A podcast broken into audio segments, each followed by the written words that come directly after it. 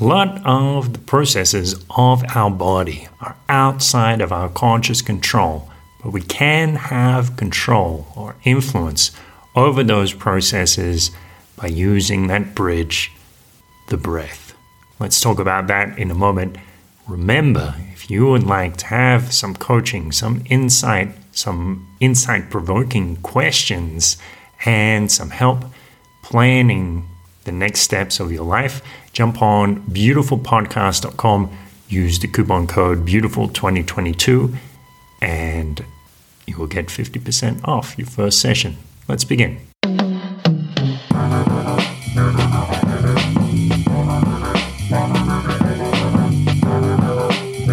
This is a beautiful thought.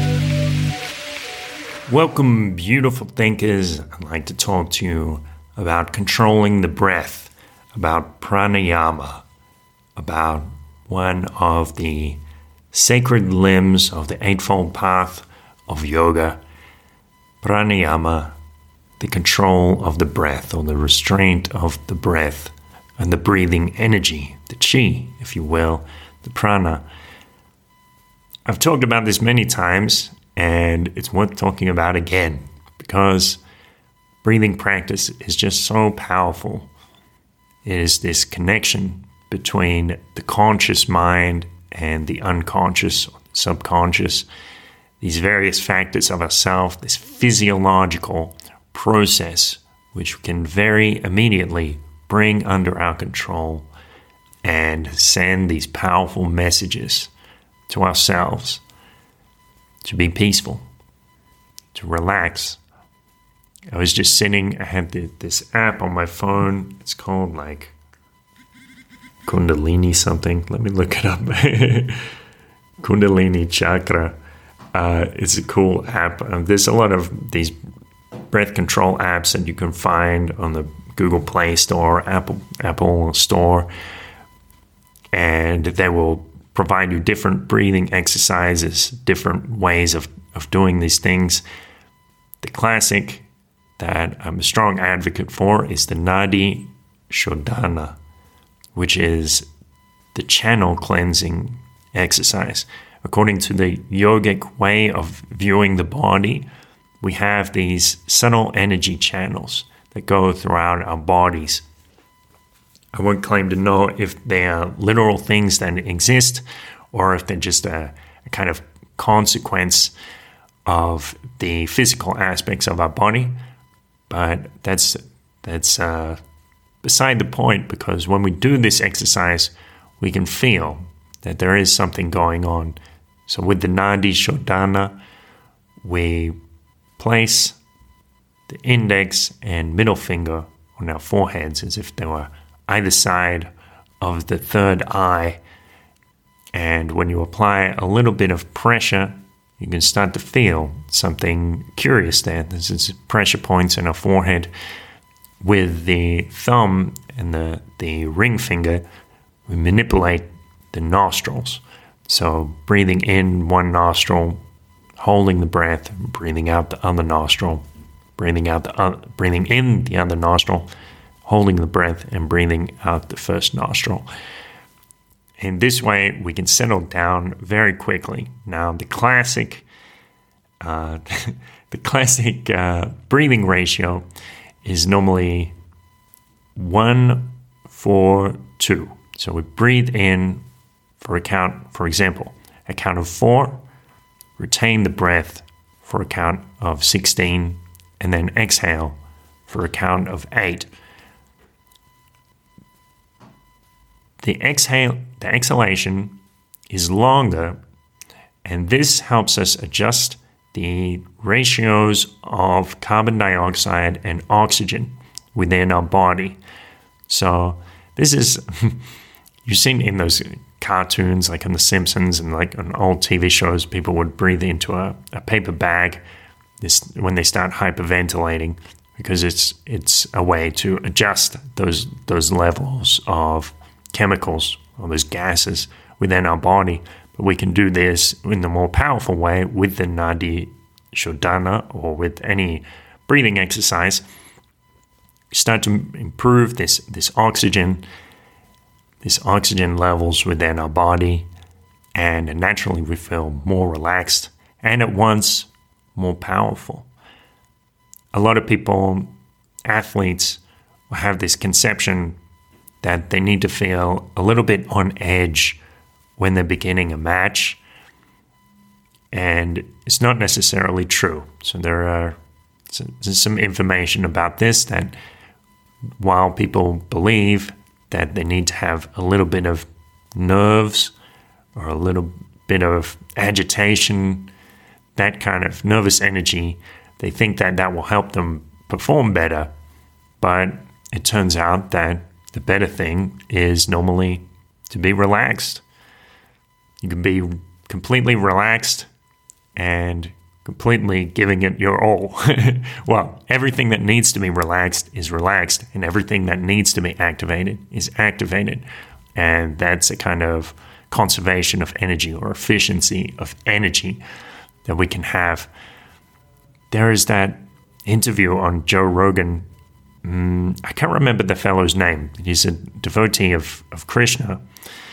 And this fellow talks about when Joe and, and he used to train together in an MMA gym.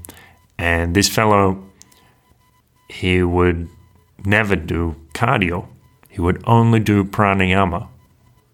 And Joe commented on it, saying that this, like, your cardio was great. Like, you would hardly ever get gassed out. You would have more energy, more durability, or more endurance than a lot of the other fighters in the gym. And he said, Yes, that's right. Well, that's the, the power of pranayama. When we learn to control our breath, we know it intimately. And of course, in the Yoga Sutras, Patanjali says that this is one of the key ways to quiet the mind. The great authority on yoga, Patanjali, tells us that I, for one, think we should take that seriously, and we can quite easily find it out from our own experiences. Just slowing down the breath. Now, when I first started this many years ago, I was 16, 17 years old, and I would really try to force myself. I would sit there with my wristwatch and I'd try to do the, these longer breathing exercises and it's this auto exigence that I've talked about many times. I would try to, you know, I, I was pretty good at it, but I was trying to be better than I was. So I was trying to do, say, inhale for 20 seconds and exhale for 40 seconds, or retain the, the breath for, for 40 seconds or something like this for, for you know, 15 minutes, uh, 15 minutes going through these cycles. And um, now maybe I can maybe I can do that. I don't know. I haven't tested, but uh, the thing was I was getting very uncomfortable trying to hold the breath in or hold the breath out for such long periods, and I didn't have to be so hard on myself. It's fine to do it at the level that you can comfortably do it. And actually, now I, I find that that's how I get the best results by doing it at a level that is comfortable. And then you can eventually expand, and you know, soon enough, you, you'll be maintaining a, a breath cycle of 30 seconds or 60 seconds, and it will come easily and naturally to you. Don't have to struggle to improve. Just allow yourself. to do it at that level that is comfortable. Of course, so many people out there breathe so shallowly, and you can hear them. Just like their breathing cycle is only three or five seconds.